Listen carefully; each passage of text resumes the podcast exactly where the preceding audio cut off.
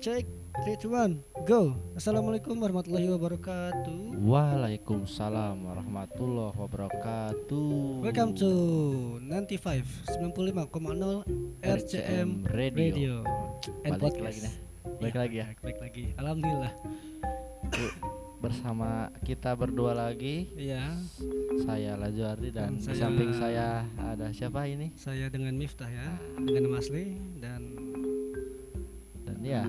Kita akan kembali akan membahas beberapa topik obrolan lah ya. Iya. Yang ringan-ringan aja sih. Ya ringan aja. Ringan gitu? Enggak deh kayaknya. Pokoknya ya kita coba bahas dikit-dikit lah. Ya semampu kita ya. Sekalian ngobrol-ngobrol lah. Betul. Udah lama ya. Ya udah sekitar seminggu lebih. Seminggu apa 2 minggu ya? Ya hampir 2 minggu. Ya. Oke, kita akan catat dulu ya dalam rekaman ini hari ini tanggal 15 dong. Kan kemarin sudah ada apa tuh 14 Februari? Kemarin ada apa ya? 14 ya. Wah, sepertinya semua merayakan ya. Padahal mah tidak boleh. Ya, tidak boleh. Ini klasik ya. Klasik. Tapi sudah jadi budaya mah enggak gimana atau udah susah dihilangin ya. Iya, betul sekali. Makanya susah ya. Susah. Benar susah. Selalu bertabrakan dengan Anda ingat apa tanggal kemarin? Ya ingat dong. Saya enggak jujur. Enggak, saya ingat karena di tempat kerja saya itu biasa ada event juga. Oh, ada event. Jadi kan saya kerja di distro tuh. Beli baju couple, maksudnya yang warna sama tuh. Ada bonus, ada produk gitu, yang identik ke sana. Oh, saya guru, tadi ngajar. Ya. Jadi ngajar juga sekolahnya bukan sekolah umum. SD lagi. Iya, tuh jangan itu, atau jauh. Anak SD mah belum boleh atuh. Namanya juga Madrasah Ibtidaiyah. Sudah. Madrasah Ibtidaiyah. Jangan harap Anda menjelaskan tentang hari-hari kemarin ya. Hari kan bahkan mendengar pun apa itu Pak? Itu kalau dalam permainan voli itu umpan yang enggak lah, makanya itu perfect itu. Oke, sekarang jadi tanggal 15. Jam 8.38 malam dan kita masih di mini studio RCM FM. Oke, saya mau tanya dong, ini yang basic dulu deh. Gimana kabar Lajuardi hari ini? Alhamdulillah kabar saya mah baik. Ini nih. Anda sendiri? Aduh, saya sepertinya. How about you? Not. I think you look don't well. Ya, baru kunai yo. Anda sakit? Ya, I'm not doing well right now because of I think some little things. Jadi because saya road on the road ya. Bukan right on the road, just couple hours before sebelum kesini. Ya. Sore itu sekitar 3 jam. Karena saya ada freelance Gojek. Yeah. Itu tidak fit ternyata dan saya tumbang. Ya. Oh ya. Minggu kemarin juga menjadi alasan ya. Ya, betul. Jadi mohon maaf ya, harusnya kita udah berapa kali tuh pending dari kemarin gitu. Pending karena saudari saya yang di pinggir ini. Saya saudara apa saudari ini? Saudara. Oh, saudari. Saudara saya yang di pinggir ini mengalami keadaan yang tidak terduga. Iya. Sakit. Iya. Tapi Anda sehat-sehat selalu ya? Alhamdulillah, kalau sehat masih sehat selalu. Apa ciri ininya, apa tipsnya? Karena saya hitung sering dibanding Anda. Nah, tipsnya apa ya? Saya sebenarnya sering begadang.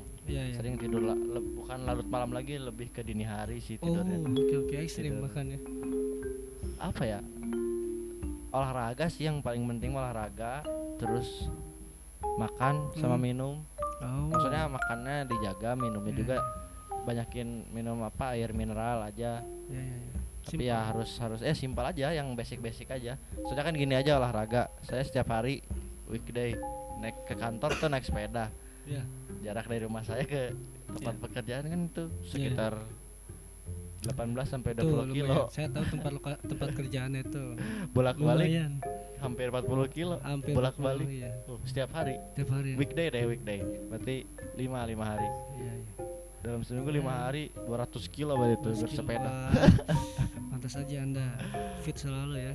Ya meskipun tidur kurang, cuman kayaknya deh tidur saya meskipun sedikit sebentar berkualitas deh. Begitu. Kan tidur teh tidak tidak menurut kuantitas ya. Misalnya ada yang tidur lama tapi malah bikin kita sakit badan. Betul. Itu pernah ngerasain enggak sih Anda? Oh, ngerasain, saya ngerasain. Saya waktu itu pernah pulang acara Osjur waktu itu kampus, aspek jurusan. Dari kampus karena 2 hari saya enggak tidur banget di sana, di push pisan sama senior. Waktu pulang tuh saya istirahat, tidur agak lama sih, agak lama dari biasanya. Dan waktu bangun bukannya enak tapi kok gini gitu. Asumsinya kan harusnya kan lebih fit karena sudah istirahat lebih lama gitu. Betul ya. Dicasnya lebih lama istilahnya gitu. Kalau baterai mah kok ini mah enggak ngecas. Malah jadi ngedrop. Iya, aneh ya. Aneh gitu. Jadi makanya tidur sebentar juga enggak apa-apa asal cenghar lagi gitu. Cenghar teh fresh lagi gitu. Soalnya kayak gitu. Oke. Jadi Anda harus kayaknya nih Anda kurang olahraga aja sih. Saya itu kalau jalan kaki dari depan sini ke belakang itu jalan kaki gimana? Ya olahraga sih. Kurang. Ya olahraga paling kan dari sini jalan ke belakang ke tempat Anda mengajar kan mungkin hanya 10 menit. Ya, cuma 10 menit. Kurang ya berarti. Kurang. Sekarang saya ditambah olahraga 1 minggu bisa 2 kali. Ngajar. Ya. Berarti dari pola makan deh. Pola makan udah jelas. Saya enggak jelas makannya. Enggak jelas itu. Kalau misalkan oke lah itu udah kemasuk olahraga cukup. Berarti ada yang salah di pola makan Anda. Oke, terima kasih, Pak. Itu sih.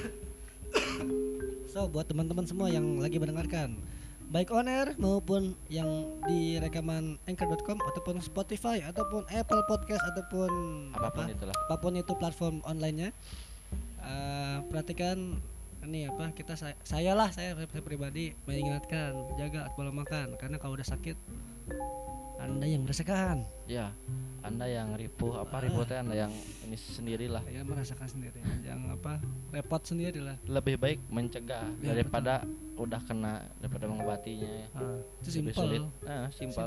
Tapi memang jadi nih sulit. Misalkan Anda udah punya kayaknya nih enggak enak nih badan nih. Iya.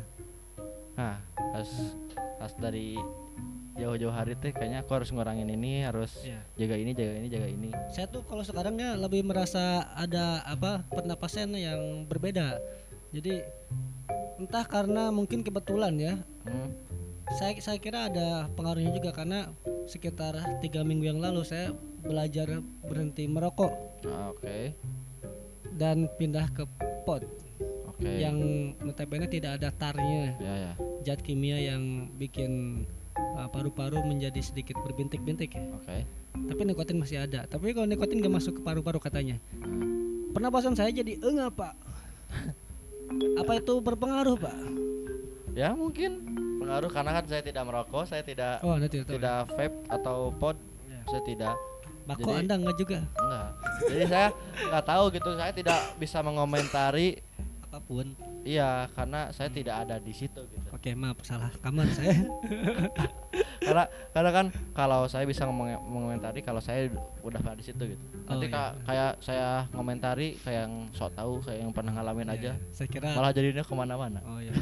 Oke. Ya kan saya cuma taunya ngerokok itu berbahaya buat pernapasan karena kan udah ada tuh dibungkusnya setiap hari iklan kesehatan masyarakatnya juga. Iya, betul itu. Siap gerak. Oke. Bapak Lajuardi. Oke. Kita akan mulai membahas topik kita ya. Oke. Dan tapi kita kali ini coba bisa Anda perkenalkan gak overview-nya dikit? Kayaknya kan dengan perkembangan zaman yang secepat ini, secanggih ini ya. Banyak barang-barang teknologi yang memang yang mendukung kemajuan dunia ini ya, lewat itu gitu, lewat teknologi itu. Dan itu pasti kan ada asal mulanya. Apa tuh, saya jadi penasaran. Ya mungkin kan kayak gini, kita nih bisa siaran kayak gini, mungkin iya. Ada listrik. Oh iya betul. Kan pasti listrik ada yang nemunya, penemunya, betul. Ada awal mulanya. Lampu nih kita bisa terang-terangan gini, tidak gelap-gelapan. Mungkin dulu ada penemunya. Kayaknya kita akan coba bahas itu sedikit. Menarik. Mengingat gila-gila kan. Dulu sih kayaknya waktu SD ya kita sering dikenalkan sama guru-guru. Lewat ensiklopedia yang singkat-singkat kayak gitu. Oke, betul. Jadi ini sangat menarik karena sangat dekat dengan kehidupan kita ya. Oke. Kalau dari saya overview-nya adalah bahwa initial plan-nya kita akan membahas tentang perang dan hal-hal yang terjadi di saat periode perang ya. Oke. Termasuk penemuannya. Termasuk tadi kan udah disebutin ya. Ya. Saya mention satu lagi nih, frekuensi radio. Oke, benar. Ya, terus apa lagi ya? Itu berguna banget waktu perang ya, frekuensi radio. Terus untuk propaganda di lapangan itu surat kabar. Ya, memang itu lagi. Hype-hypenya dulu. Terus kendaraan waktu itu juga lagi dalam itu termasuk penemuan sih. Iya. Kendaraan perang, entah itu kendaraan darat, udara ataupun laut ya, lautan. Wah, ini pokoknya kita membahas sesuatu yang besar dan menarik gitu ya. Tapi sesuai kemampuan kita. Iya. Dan kita juga mengambil sumber-sumber dari yang bisa diakses oleh publik. Bisa.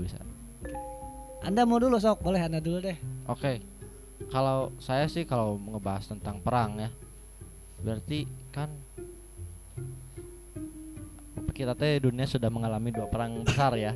Perang besar. World War bahasa Inggrisnya pronunciation kayak gimana? World War 1 and 2. Ya. Tahun 1939 sampai 41.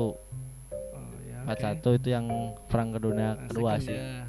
Yang pertama kan 1917 kalau nggak salah. Iya. 1917 itu yang perang cuma tiga negara kan, Prancis, Jerman, sama Inggris. Kalau perang dunia kedua lebih besar lagi, karena kan blok fasis melawan blok sekutu. Oh, sekutu ya. Liberal. Kan fasis tuh yang tiga negara besar tuh. Jerman sudah pasti dikuasai oleh Hitler, dipimpin oleh Hitler. Keduanya Itali, siapa Jok? Mussolini. Mussolini. Ya. Musso kan ada PKI juga, PKI Madiun kan Musso. Iya. Dan satu lagi nih Jepang Hirohito dulu tiga ini nih. Orang fasis gila. Ya, yang fasisnya kan pengen menguasai dunia ya, pokoknya ingin memiliki dunia itu. Tiga melawan banyak negara dan berakhir dengan kekalahan blok fasisme. Fasis ya. Karena Jerman kewalahan melawan Rusia, waktu itu kekalahannya di kota Stalingrad dulu. Jadi dibawa perang tuh di Rusia tuh kan saljunya dingin banget ya di sana. Yes. Ternyata tentara Jerman itu nggak kuat di sana. Dibawa waktu itu perang di sana dan ternyata kalah oleh tentara Rusia yang atau udah intinya main di kandang atau di kandangnya sendiri pasti udah tahu medan perangnya kayak gimana. Dan Jepang waktu itu kalah karena Jepang tuh menurut saya kenapa kalah waktu perang dunia? Kenapa menurut Anda kalah? Karena Jepang tuh maruk kalau istilahnya. Oh, maruk. Jadi nggak hanya fokus bersama Jerman, blok fasis. Perang fasis bersama Jerman melawan sekutu, tapi Jepang juga ingin menguasai Asia Timur. Oh, karena ikut perang Asia Timur Raya, jadi ke Cina, invasi Korea dan lain-lain. Jadi istilahnya mah kekurangan selain sumber daya, kehilangan juga kehilangan kekurangan sumber daya, baik itu sumber daya manusia maupun pasokan amunisi buat amunisi perang ataupun si pangan-pangan ya, kebutuhan pangan warganya, maksudnya warga dan militernya. Jadi kalah Jepang waktu itu, apalagi berani-beraninya melawan Amerika. Menyerang pangkalan laut di Pearl Harbor itu kan dibom. Bukannya itu blunder yang parah ya? Apa gimana? Karena itu kan pemicunya, pemicu Perang Dunia Kedua itu Jepang. Bukannya ini ya? Kalau Pearl Harbor itu maksudnya nggak jauh dari situ udah end gitu. Jadi Amerika waktu itu memang tersudutkan sama waktu diserang Pearl Harbornya, karena pangkalan udaranya pangkalan perangnya dihancurkan sama Jepang, agak kelimpungan. Tapi kan Amerika nggak sendiri, Amerika banyak baladnya, sekutunya lebih banyak. Jadi waktu itu kan Perang Dunia Kedua tuh Jerman melakukan serangan kilat atau disebutnya Blitzkrieg ya, lagu Metallica tuh Blitzkrieg ada judulnya. Menyerang ke Polandia, Jepang nyerang Pearl Harbor, dan disitulah dimulainya Perang Dunia Kedua. Udah menarik ya kesananya. Dan berakhir Jepang dibalas dendam, dijatuhi nuklir di dua kota. Kenapa Nagasaki dan Hiroshima? Karena itu dua kota penting dulu. Dua kota penting di mana itu teh markas militernya di situ.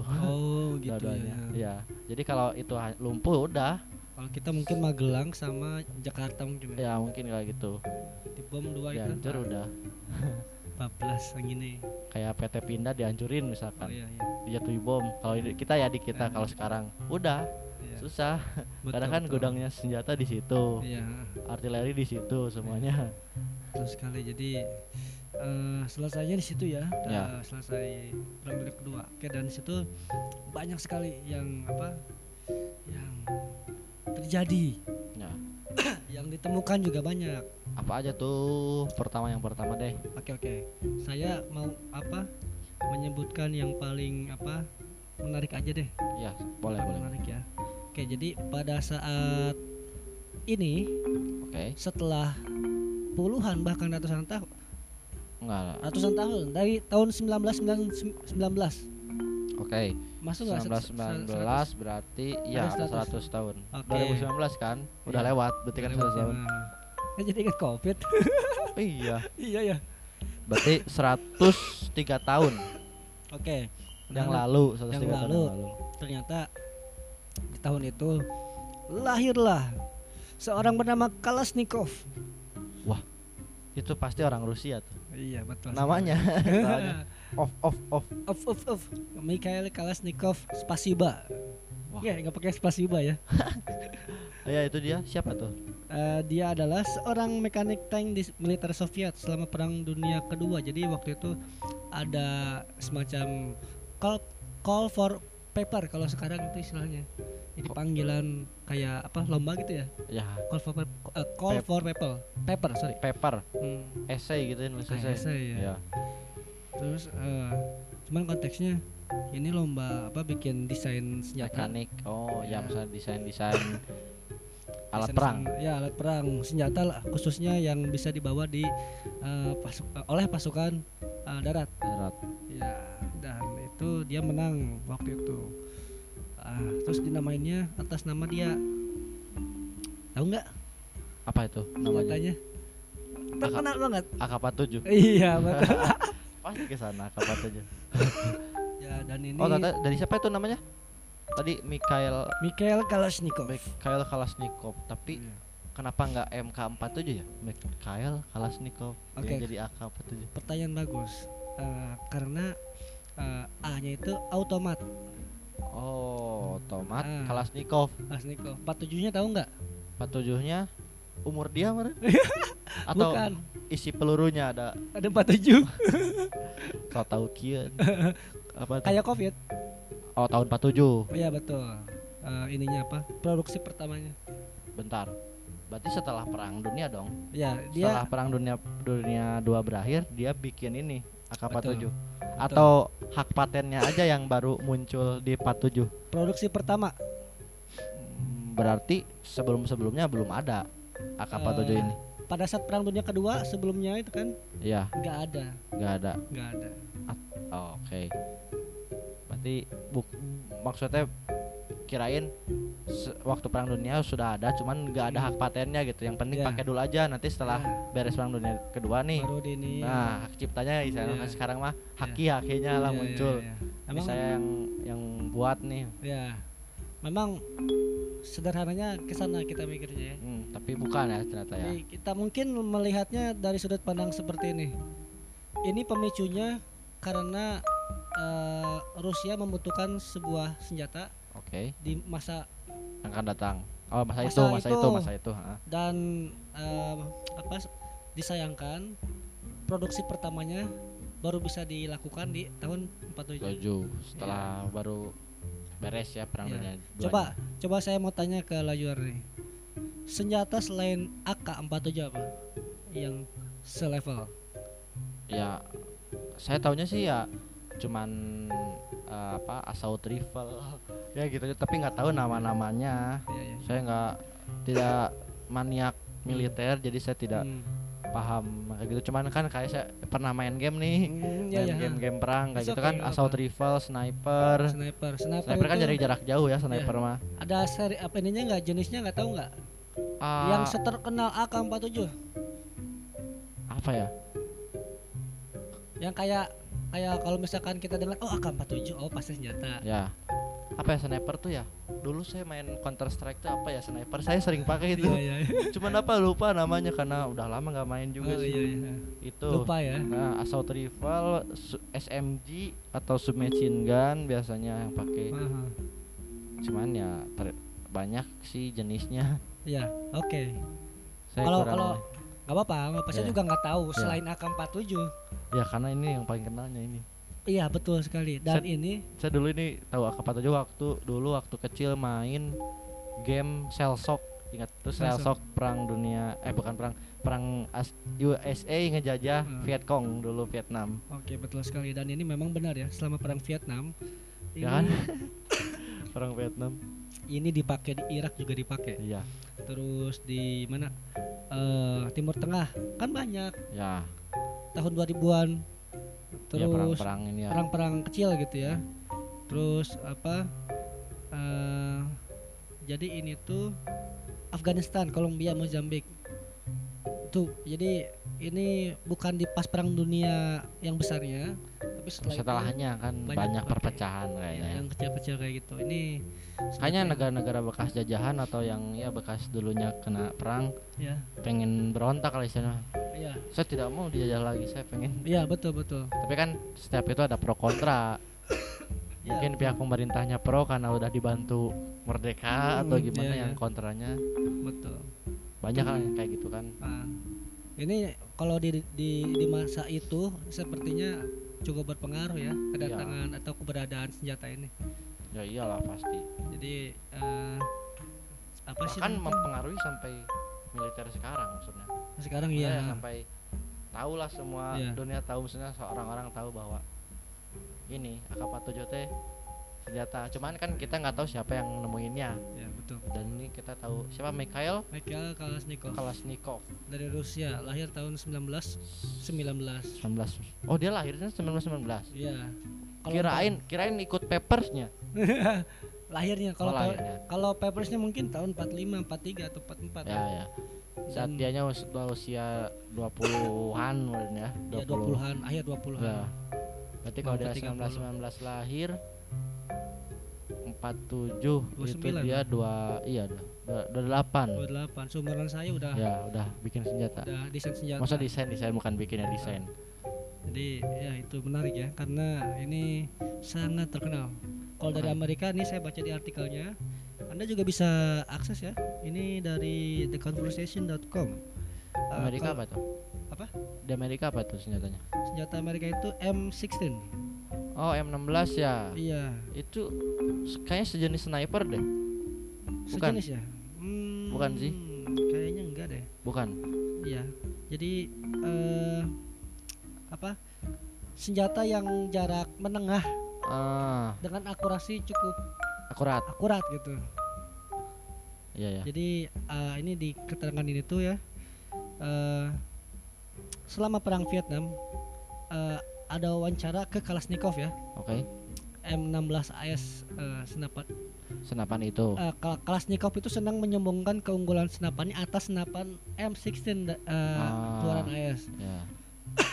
Selama perang Vietnam, karena dia dalam wawancara pada 2007, okay, sekutu Amerika membuang M16 mereka dan mengambil AK-47 ya, dan peluru dari tentara Vietnam yang tewas. Saya dengar tentara Amerika juga cukup sering menggunakan AK-47 di Irak. Iya, memang ya. Amerika tuh negara paling menarik ya? Menyalahkan adik kuasanya, maksudnya itulah disebut adidaya tapi malah memperdaya. Ya. Jadinya malah memperdaya negara-negara yang lain. Betul. Anda ada lagi nggak? Kalau saya artikelnya terkait dengan ini apa? Kalau mungkin kalau yang berkaitan dengan perang sih ya itu ya, penemuan-penemuan kayak gitu ya. Iya. Selain mungkin ada alat apa? Kendaraan tanker. Iya. Mungkin tank bentar. Ada nggak atau enggak apa namanya? Kalau senjata-senjata kecil sih apa ada ya di sini. Pasti ada. Ya. Kalau yang berkaitan dengan perang sih itu aja. Miriam Fitri. Tapi kalau kayaknya peninggalan perang tuh ya banyaknya meninggalkan sejarah ini sih. Sejarah kelam bagi negara yang kena ini. Ya, kena apa ya namanya? Kena dampaknya lah. Ya. Dan juga ya salah satu dampaknya kita, negara kita. Ah, betul. Ya ada dampak positifnya, ada dampak negatifnya. Ya. Tentu. Cuman di situ kita bisa memposisikan kita nih sebagai kalau anak-anak main mah big boy-nya ya, siapa gitu. Siapanya? Indonesia mah yang nonton doang, terus yang diajak-ajak doang atau gimana gitu. Kayak korban doang. Ya. Kan Indonesia pernah sempat jadi korban Belanda dan Jepang. Ya. Belanda waktu itu sekutu, Jepang fasis. Ya. Indonesia GNB waktu itu Pak Soekarno kan. Mencetuskan gerakan non-blok, gak ikut ke mana-mana. Ambil netral aja. Gitu. Ambil aja netral aja, pokoknya mah. Nah itu sih peninggalan apa lagi ya? Kalau peninggalan perang sih kayaknya gua Belanda di Bandung ada kan tuh ke Belanda sama gua Jepang. Itu menarik juga sih. Menarik juga. Kalau yang skalanya internasional, saya kira monumen-monumen sejarah ya. Kayak Anda apa yang Anda ingat tentang apa? Tentang monumen yang apa identik sama Perang Dunia 1 atau 2 yang Anda tahu lah, yang sekilas kalau Anda ditanya apa monumen apa? Kalau monumen sih atau saya peristiwa kan ada kaitannya sama monumen. Ya peristiwa sih yang jelas peristiwa pada saat awal terjadinya sih saya ingatnya. Terjadinya terus rangkaian apa ya kayak negara-negara besarnya itu menjajah atau memperluas kekuasaan wilayah kekuasaannya tuh dengan cara yang ya itulah. Ya, betul. Kayak misalkan kan Jerman menginvasinya kayak negara-negara Lituania, Rumania yang kayak gitu, sedikit kecil-kecil Italia itu sama kayak gitu. Ya. Sama juga melakukan hal yang sama kayak Jerman gitu. Kan kalau sekutu itu ngajak negara-negara yang besar. Ya. Kalau Jerman sama Italia itu jajah negara-negara kecil. Iya, betul. Biar yang penting mereka jadi balad urang gitu. Yang penting saya bisa memperkuat memperkuat kubunya. Jepang pun sama melakukan itu. Ya. Cuman salahnya Jepang mengikuti dua perang yang berbeda dulu. Ya. Asia Timur Raya sama ini Perang Dunia 2. Ya, malah betul. Ke kita kan ada dampaknya nih sekarang. Langsung kan waktu itu Jepang bawa apa propaganda 3A Nippon Cahaya Asia, Nippon Pelindung Asia, Nippon Pemimpin Asia. Ya. Datang pertama kali itu kan di surat kabar sama di frekuensi radio ya. Itu nyebar di Indonesia tuh. Warga-warga seneng karena kan dengan datangnya Jepang Belanda cabut ya betul. Tapi ya, lama kemudian setelah tertipu daya oleh propaganda itu 3A itu ya itu sekarang lihat Indonesia, maksudnya Indonesia pada saat itu 3,5 tahun tapi sangat menderita. Sangat. Karena apa? Jadi karena berkualitas itu penyiksaannya. Iya, karena apa? Jepang itu saat itu sangat membutuhkan itu.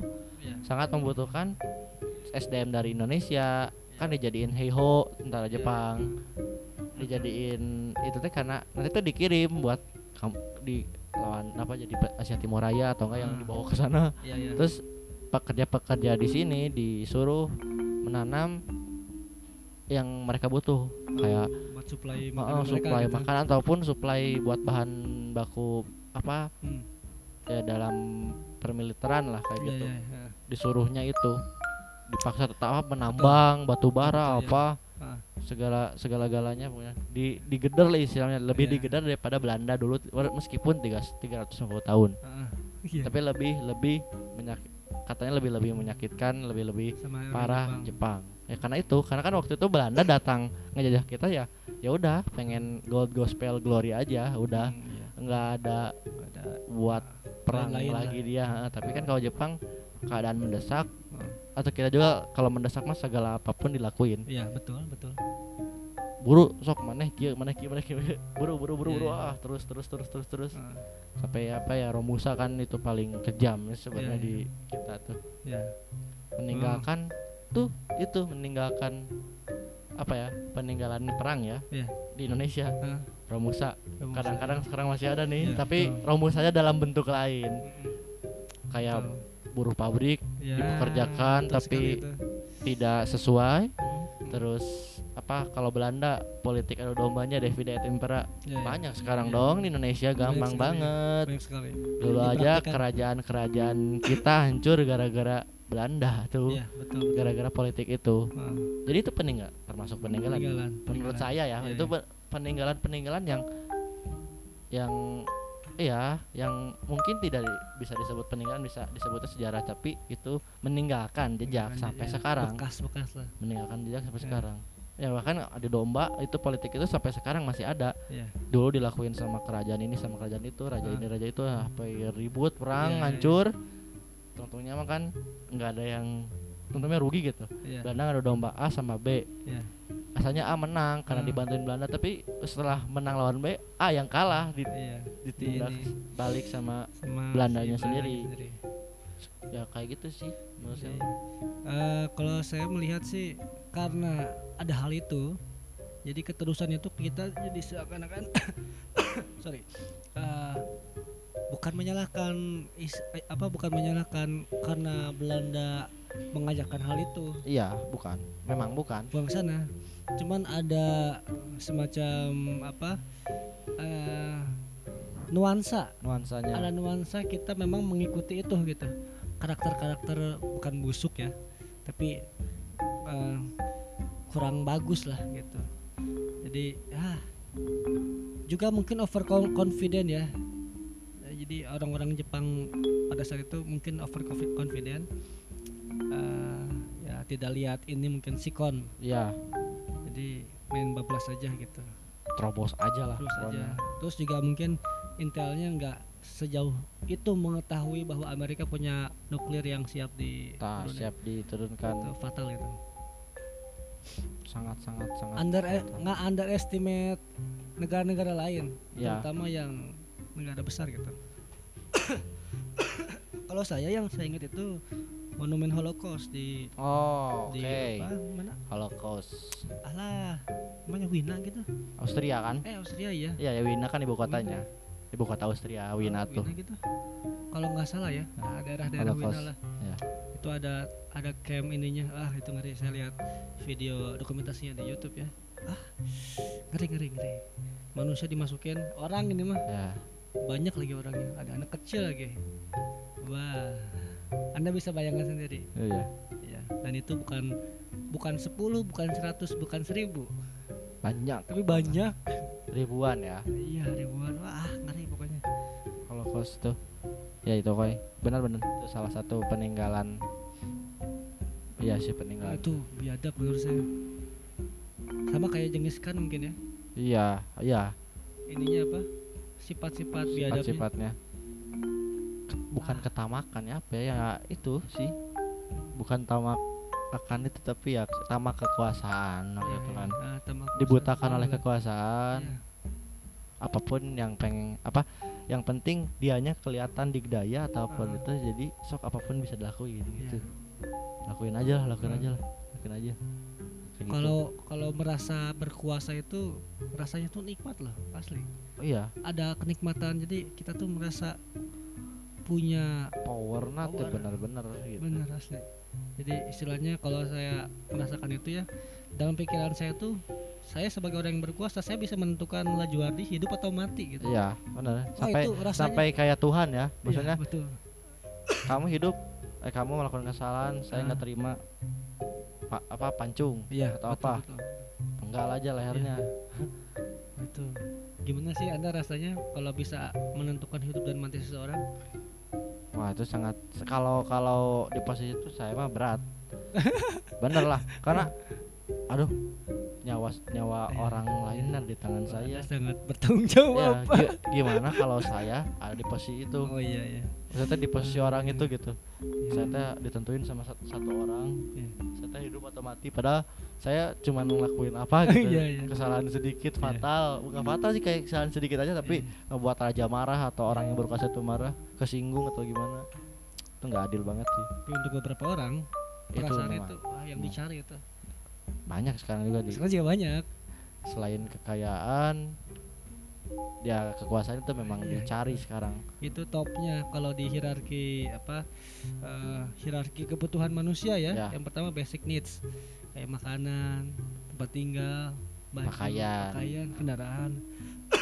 Tapi yang sisi lainnya itu kekuasaan sih.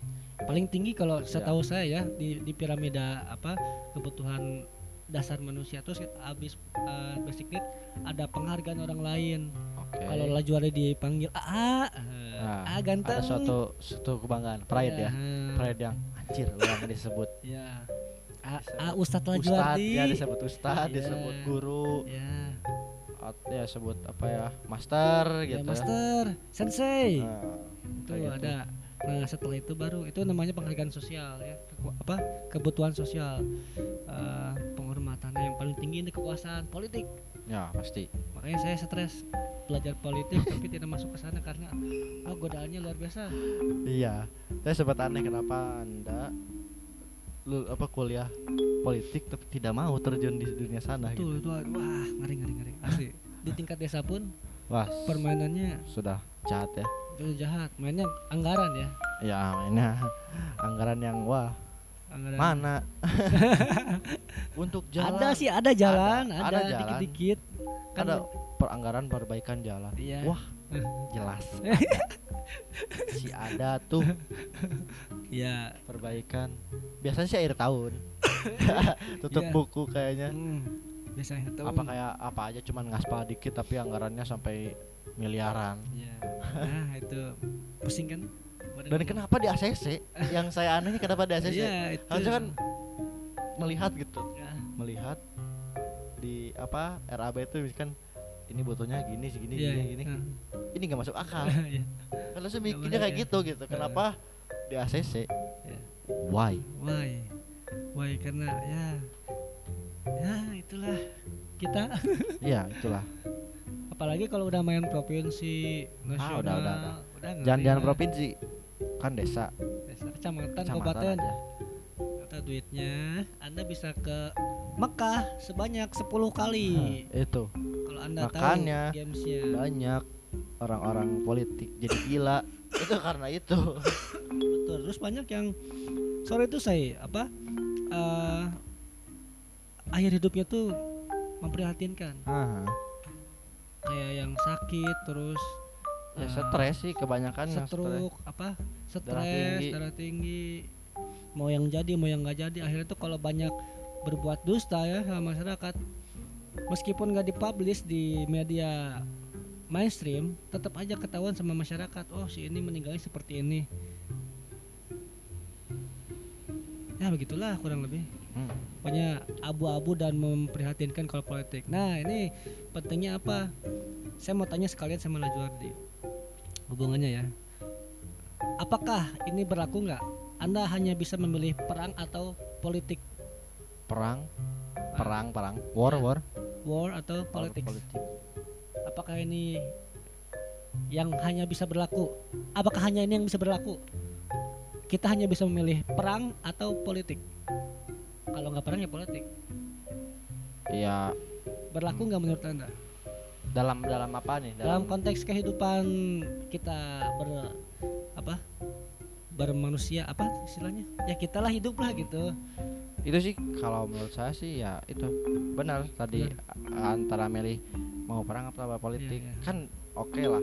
Sekarang tidak ada perang, tidak ada apa-apa. Tapi politiknya. Jadi sekarang tuh zamannya perang diplomatis.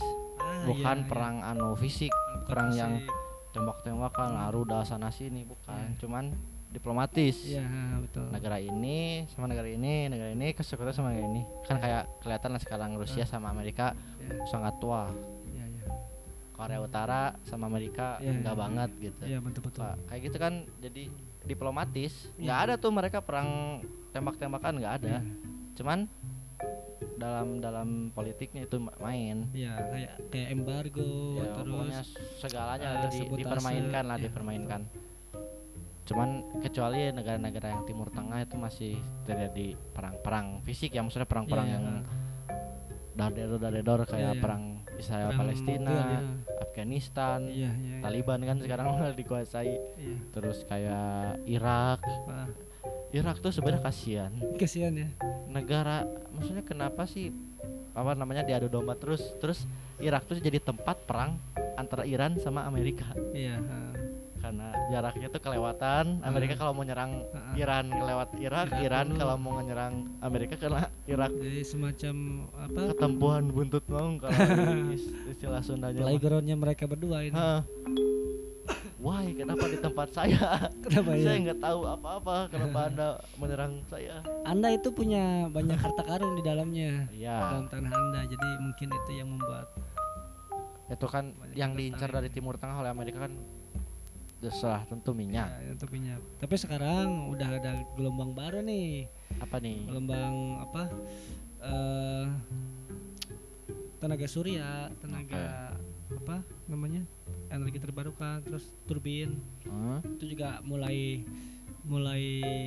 naik lagi sehingga kayaknya perang itu mungkin bisa terjadi lagi ya. Bukan terjadi, bahkan nggak ada. Oh nggak ada. Ya tetap dengan keadaan seperti ini politik aja. Apa ya politik aja, diplomatis berarti ya.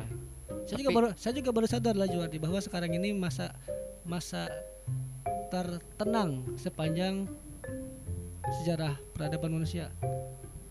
Maksudnya nggak ada perang gitu loh. Yang besar ya. Iya perang besar lah. Tapi sekarang lagi rame. Sekarang lagi rame apa nih? Itu Rusia sama Amerika sekarang nih udah mulai gencar-gencar. Apa nih tentang Rusia mau nyerang Ukraina? Oh, Ukraina.